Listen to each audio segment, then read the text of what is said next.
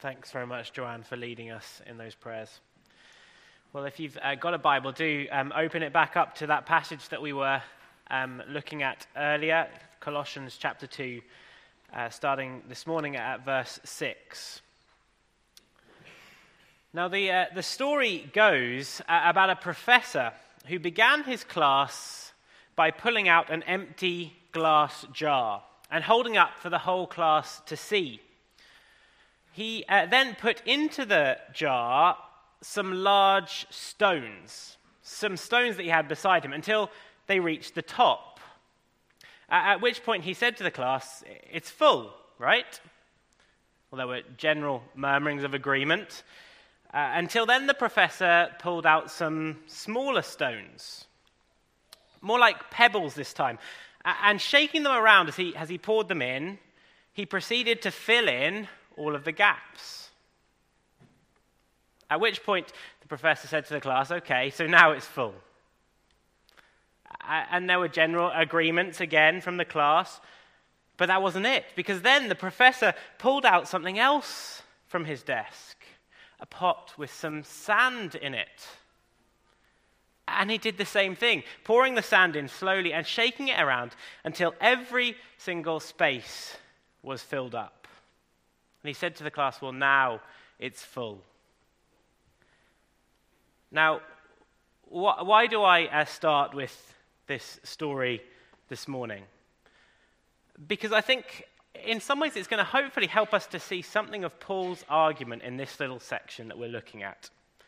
See, as we uh, saw briefly last week, it seems that some people were trying to deceive the Colossian believers with these fine sounding arguments. And while we don't know what those exact arguments exactly were, they almost certainly had something like this at the base It's great that you have Christ.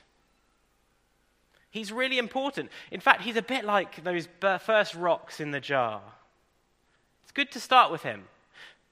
But as you look closer, can you see that there are a few extra things that you could add on? There are some gaps that Christ isn't giving you.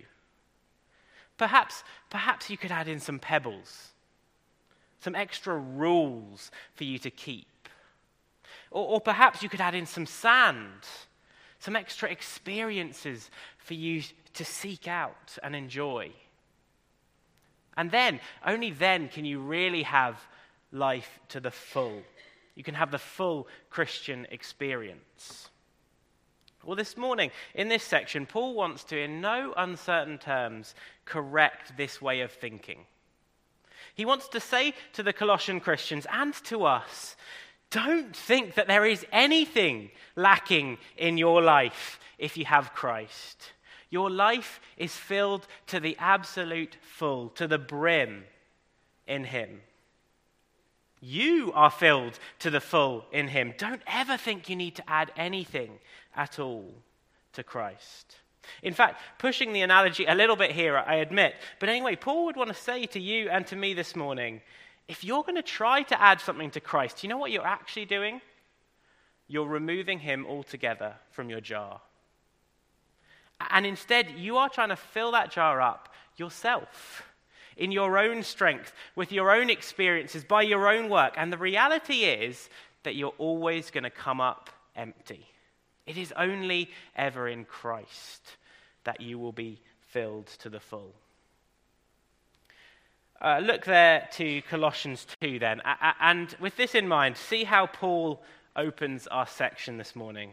Verse 6, he writes, Therefore, as you have received Christ Jesus the Lord, so walk in Him. There's an exclusivity here, I think, that's already clear in just these two little phrases. First, as you received Christ as Lord. This is a great summary, isn't it, in some ways, of what we've already seen in Colossians if you've been with us over the past few weeks. The ones that Colossians have put their faith in is Christ the Lord. And Paul has been reminding them uh, so far that there is no other Lord like the Lord Jesus Christ. As we've heard, he is the image of the invisible, invisible God, the firstborn over all creation, the Lord before all things. He has reconciled to himself all things. Christ is the mystery of God. who all of history was pointing to, who's now been revealed. And in Christ are all the treasures of wisdom and knowledge.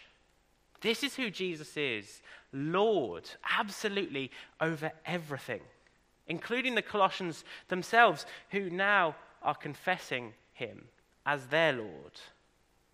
And so then, having reminded the Colossians of this truth, of Christ as Lord and alone as Lord, then Paul says that second phrase there. And the command here, I think, hangs over the rest of verse 7, but it also hangs over the rest of this book. This is what Paul wants us to take away. This is what we should do. If Jesus is Lord, we should walk in him. And the way Paul says this in the original Greek there, and the form that it's in, it's like this live in Christ. Conduct all of your life in Christ. And then continue to do that every single day from now on. As Christians, how do we become stable, mature, and grow? Verse 7, says, 7 tells us that first we receive Christ, and then we spend the rest of our days walking with Him and Him alone, setting our roots down into Him, building ourselves up in Him, establishing a firm commitment in Him. All of that by God's strength and help, not our own. And then see the final result there at the end of verse 7 we abound in thanksgiving. A life walking in Christ is a life abounding in thanksgiving. Thanksgiving to Him for all that He has done for us and all that He is to us.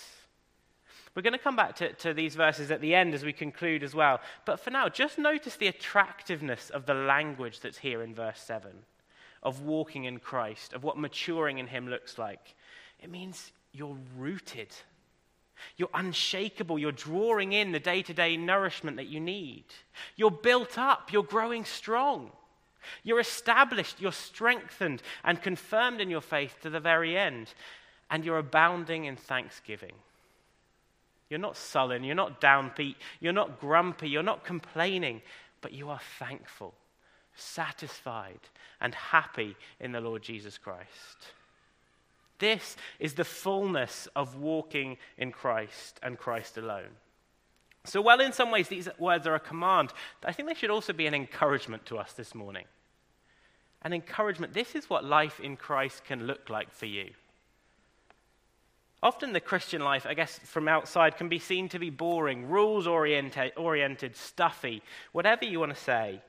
But this isn't what these verses are portraying. This is life to the full, isn't it?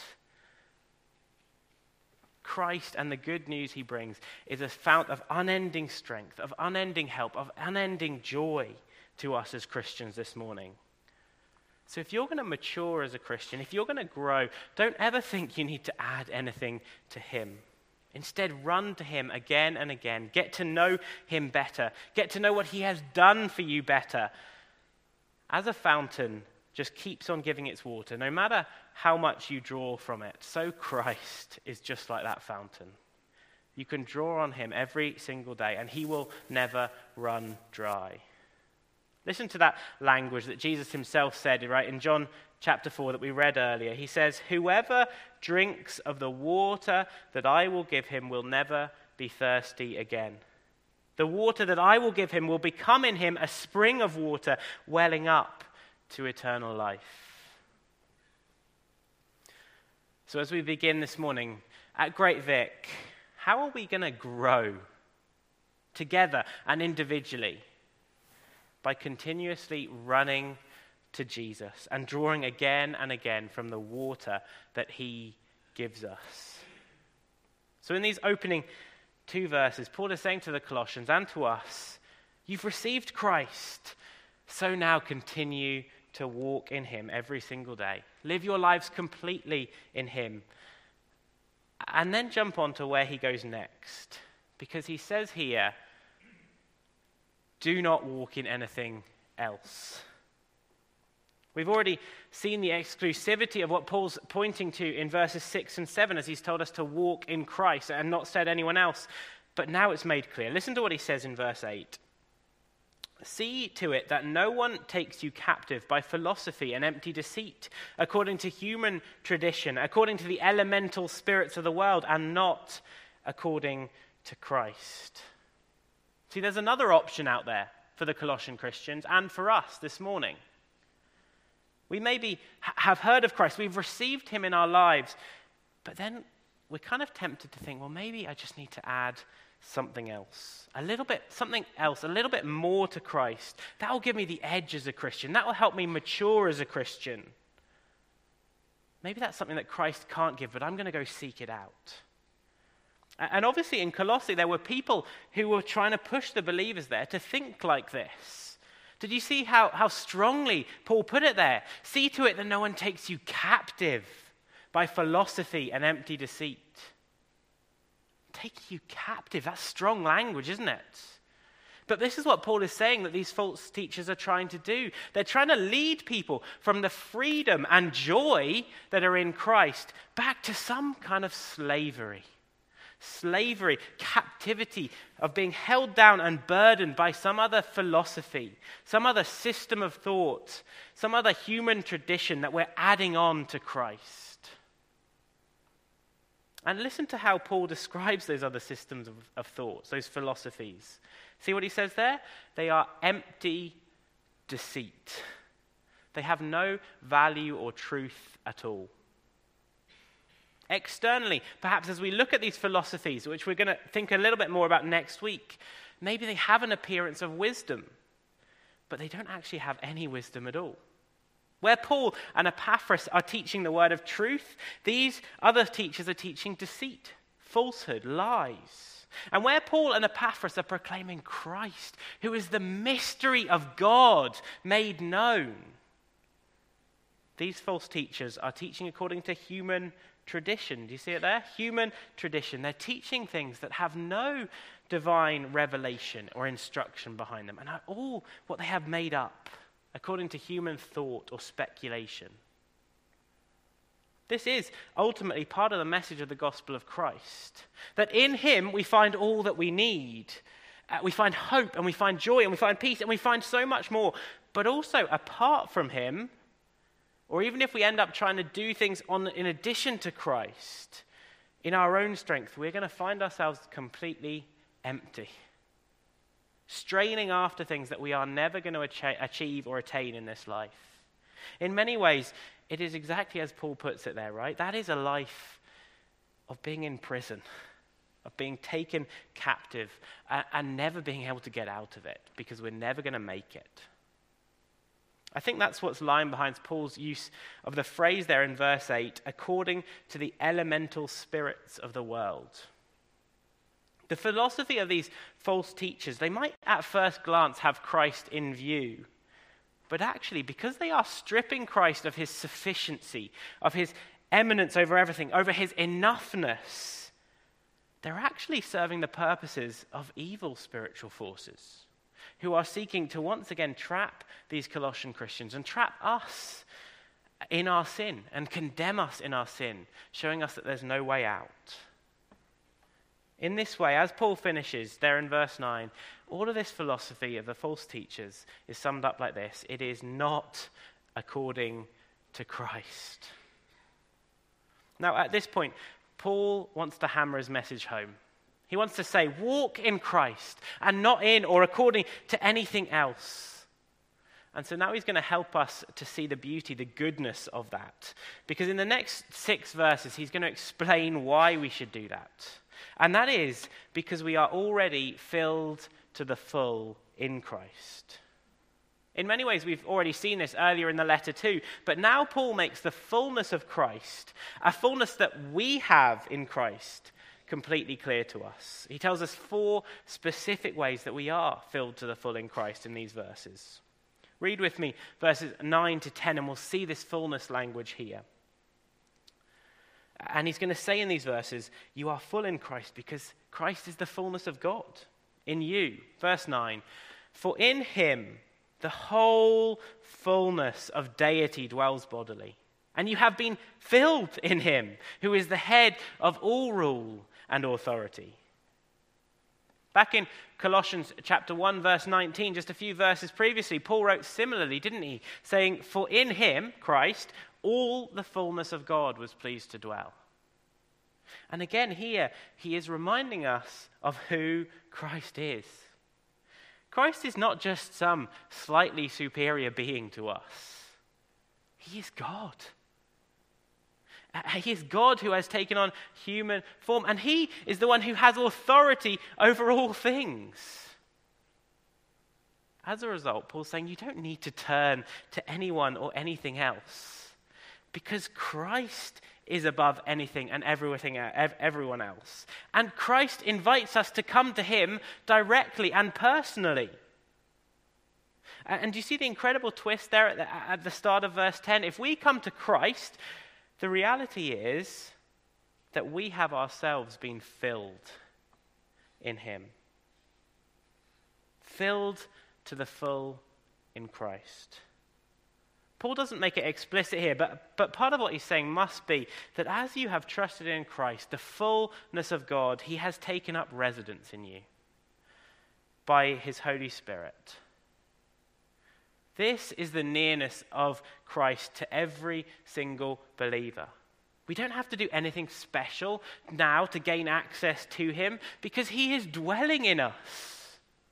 We don't need to go anywhere else for some kind of higher experience. Christ, the fullness of God, is dwelling in us. Isn't that an incredible truth to remember as we go out from here into the rest of our weeks, the rest of our our days this afternoon, we go united to Christ, who is the fullness of God, who dwells in us.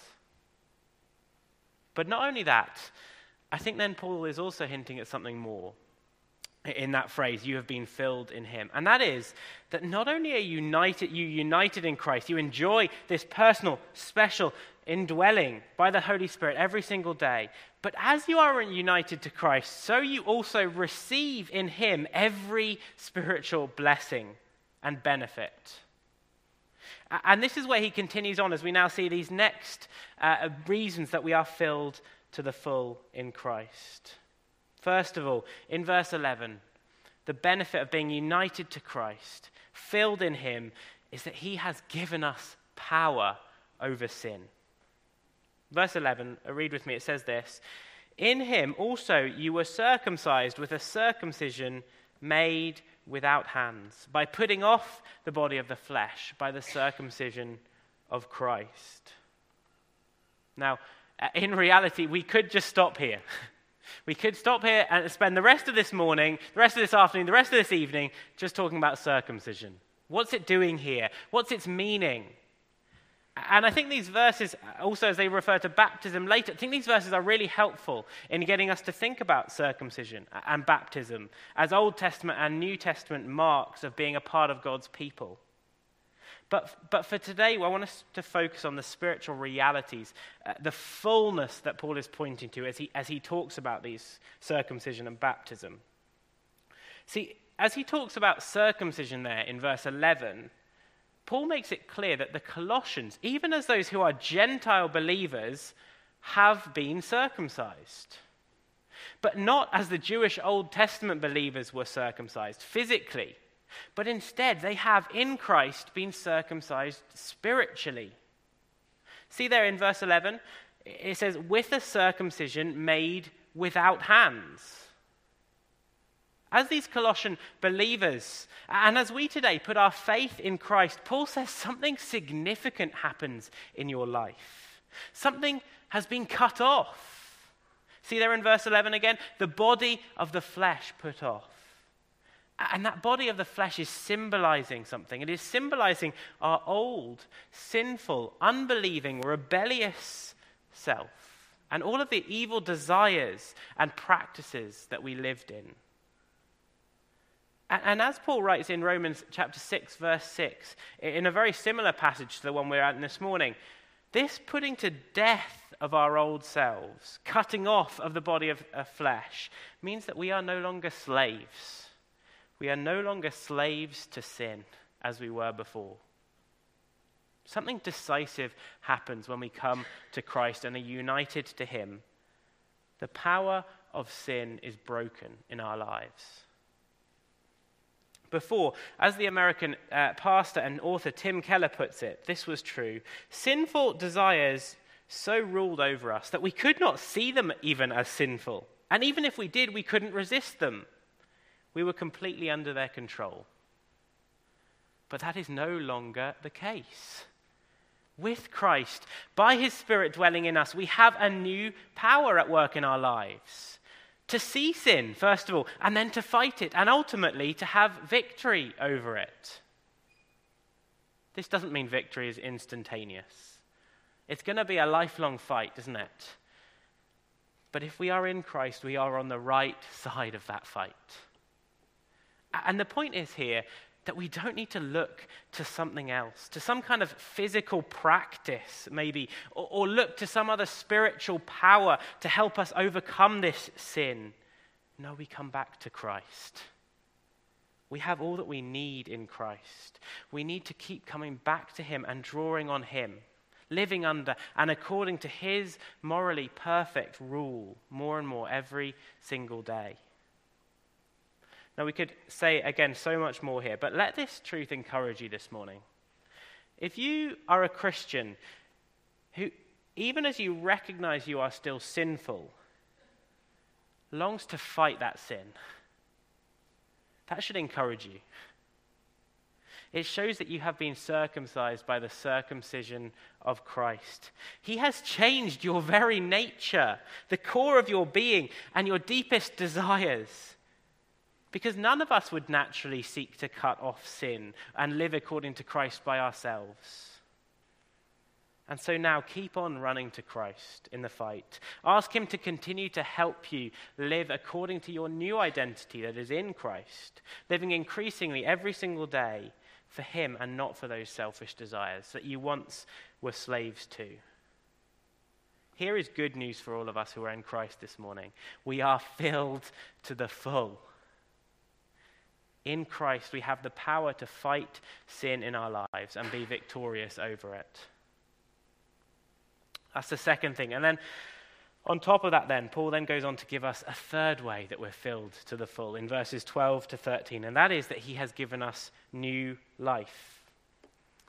In these uh, verses, the imagery shifts from circumcision now to baptism. And listen to how Paul explains this new life that we have, verses 12 and 13 having been buried with him in baptism, in which you were also raised with him through faith in the powerful working of God who raised him from the dead. And you, who were dead in your trespasses and the uncircumcision of your flesh, God made alive together with him. As those united to Christ by faith, Paul is saying that in a very real way, we actually died and were buried with Christ himself. But of course, that wasn't the end of the story.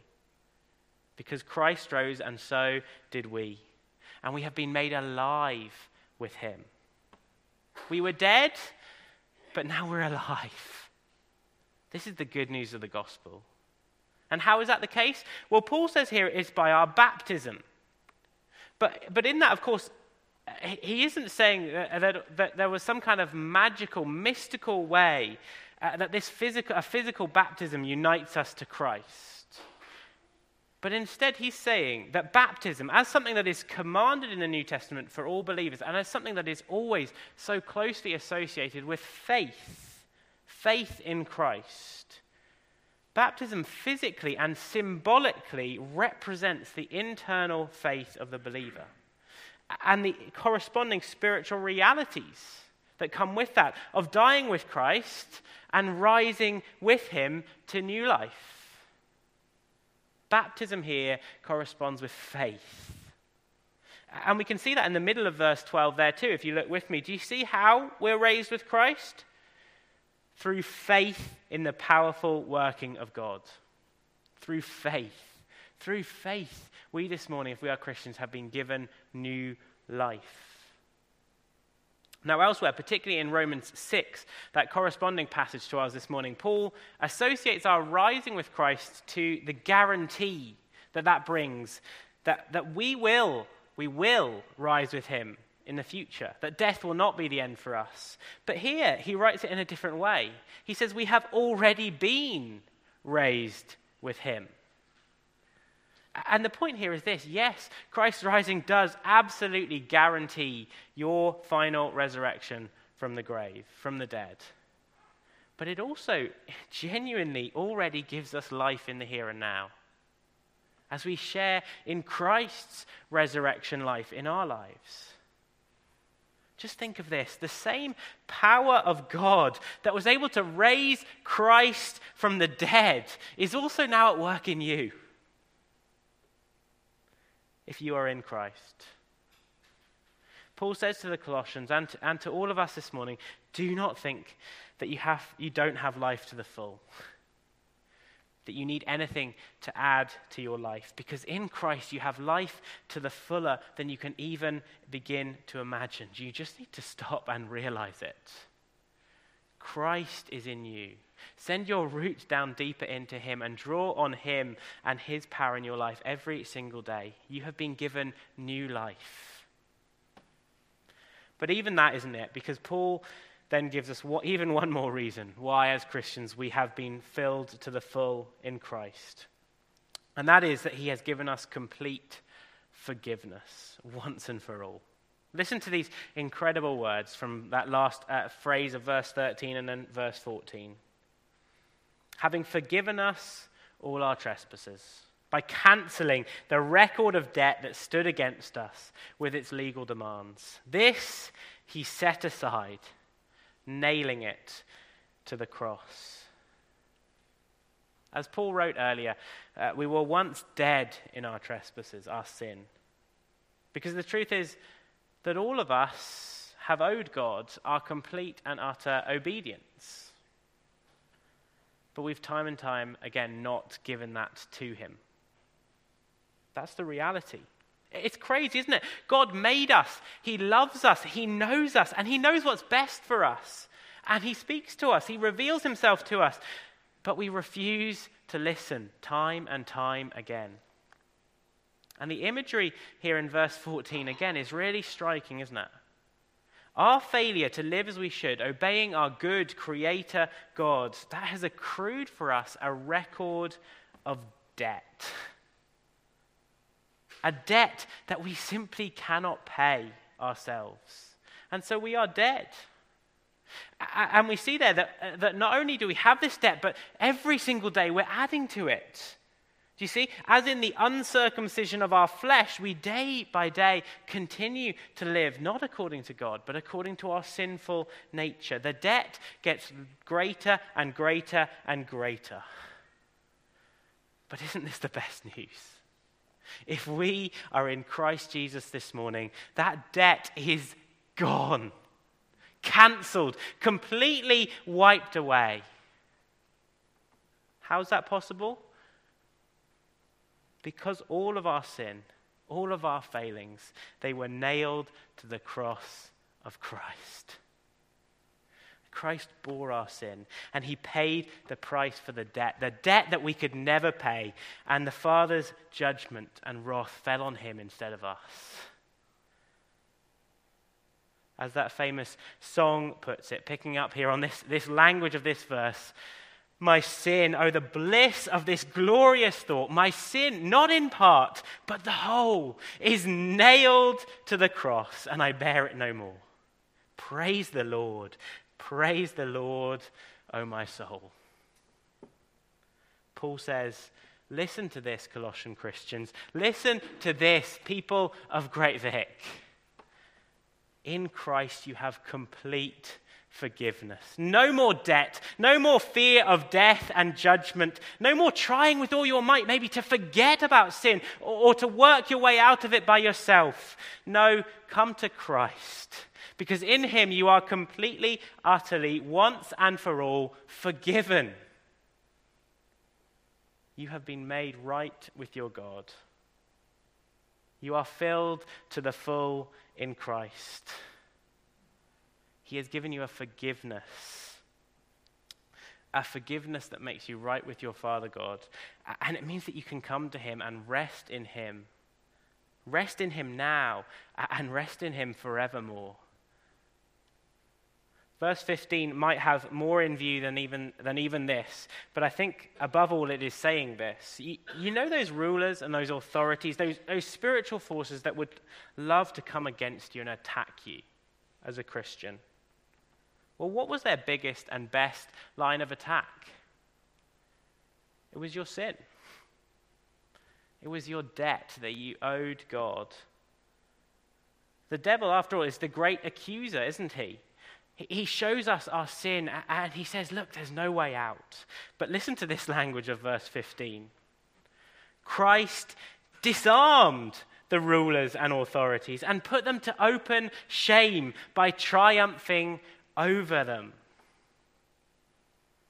Like a victorious army general returning from war with prisoners chained behind him. So Christ has chained those spiritual forces who had come against you. On the cross, he has said, You rulers and authorities, you can't accuse him, you can't accuse her anymore. Their debt has been paid, their sin has been forgiven. They are mine. You cannot touch them. This is what Christ has done for you if you are in Him this morning. You are filled to the full in Him. What more could He give us than what He's already given us? And ultimately, what He has given you is Himself. This is your life if you are in Christ this morning. There is no room, there is no need to add anything else. No wonder Paul opened the section like he did, right, in verse 6 and 7. Therefore, as you received Christ Jesus the Lord, so walk in him, rooted and built up in him, and established in the faith, just as you were taught, abounding in thanksgiving. Next week, we're going to look at some of the specifics of what we could turn to in place of Christ. But for now, this is the question I think we need to think why would we walk in anything else when we have Christ? The fullness of God, the fullness of God dwelling in you. One who has given you power over sin, one who has given you new life now and to come, and one who has given you complete forgiveness. How are you going to hold fast as a Christian uh, amongst the trials and troubles of life? Only ever by setting your roots down deeper and deeper into Christ, reminding yourself of what you have in Him every single day. Read about Him, meditate on Him, and go into every day resting on Him and in Him alone. How are you going to be built up as a Christian? How are you going to mature? You're only ever going to do that if you're being built up in Christ getting to know Him better, leaning into Him more and more, the source of every spiritual blessing. Perhaps you read your Bible, you tick it off your list. Perhaps for some of you, you even search out some kind of Christian article of some kind to read. But how's your heart being affected as you do that? Does it love Christ even more as a result? Are you fixing your eyes more on Him as a result, or are you starting to look elsewhere? Be built up every single day in Christ. Delight in Him. Purposefully seek to know Him better and to love Him more every single day. When you next open your Bible, here's a great thing to think. Or maybe when you next meet up with another Christian believer, have this in mind. Make this your aim. I want to know Christ more, and I want to love him more. I want to be built up in Him because that is the only way that you will go strong, strong and sturdy and steady. And I just love this, that final phrase there in verse 7. We'll come back to it. Abounding in thanksgiving. This is walking in Christ, abounding in thanksgiving. And let me ask, is that true for you? As people look at you in your life, as you come into church each Sunday, as you go about your day to day lives, as people listen to what you say, do they know that you are walking in Christ. And do they know that because you are abounding in thanksgiving? Sure, life is changeable. It can be difficult. It can be almost unbearably tough at times. There's no getting around it. But Christ in you is never going to change, no matter your circumstances. And He has filled you to the full. That is your starting point every single day. Whether it's a day that's going to hold joy or sorrow, friendship or isolation, justice or injustice, no matter what your day will hold, you have Christ in you all the way. What would it look like for you this week to make this an aim? To every single day be increasingly abounding in thanksgiving for Christ and in Christ. Give that question uh, some thought as you talk to others after the service or, or as you drive home, because that would be a beautiful thing, wouldn't it? Just imagine a church full of people who are abounding in thanksgiving every single week. Wouldn't that be such a blessing and such a joy? Paul has made it clear, hasn't he, in this section, we are filled to the full in Christ. And here's what I want to finish. It's a, it's a quote to leave you with for you to reflect on as you, as you go on from here, from a late pastor from the United States, Ray Ortlund Sr. Here is what he says, speaking about Jesus' fullness and our fullness in him. He says, Always begin your thinking and your planning and your deciding from the standpoint of Jesus' fullness in your life. Always begin with the plenty of God. Face life with all you have in Christ. Never face life from the standpoint of all the problems and all the needs and all the difficulties. Always begin your standing in Christ. You have rivers of living water, Christ in you, fullness of grace and truth. That is what Jesus gives us. Let's pray together as we close.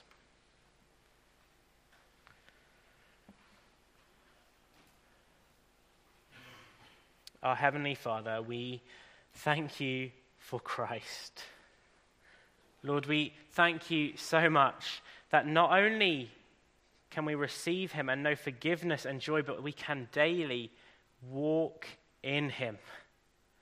Lord, thank you that He is the source of every spiritual blessing. And Lord, we want as a people to respond to your word here. We want as your people to come to know Christ more, to send our roots down into Him, to be built up in Him, to be established in Him. Lord, we want to abound in thanksgiving in Him and for Him. Lord, thank you for reminding us again of these glorious, incredible truths that we, we in Christ we are filled to the full, that we have forgiveness, we have power over sin. Lord, that you are dwelling in us, the fullness of God. And Lord, thank you that you have given us new life. New life now and life, an eternal life to come. Lord, help us to rejoice in Christ and to fix our eyes increasingly on him. We thank you for him in Jesus' name. Amen. Well, we're going to uh, close by singing this uh, song, Come Behold the Wondrous Mystery, which is picking up on a bit of what we thought, saw last week, but then fixing our eyes on this mystery of Christ, Christ who has come to us. Let's uh, stand and sing.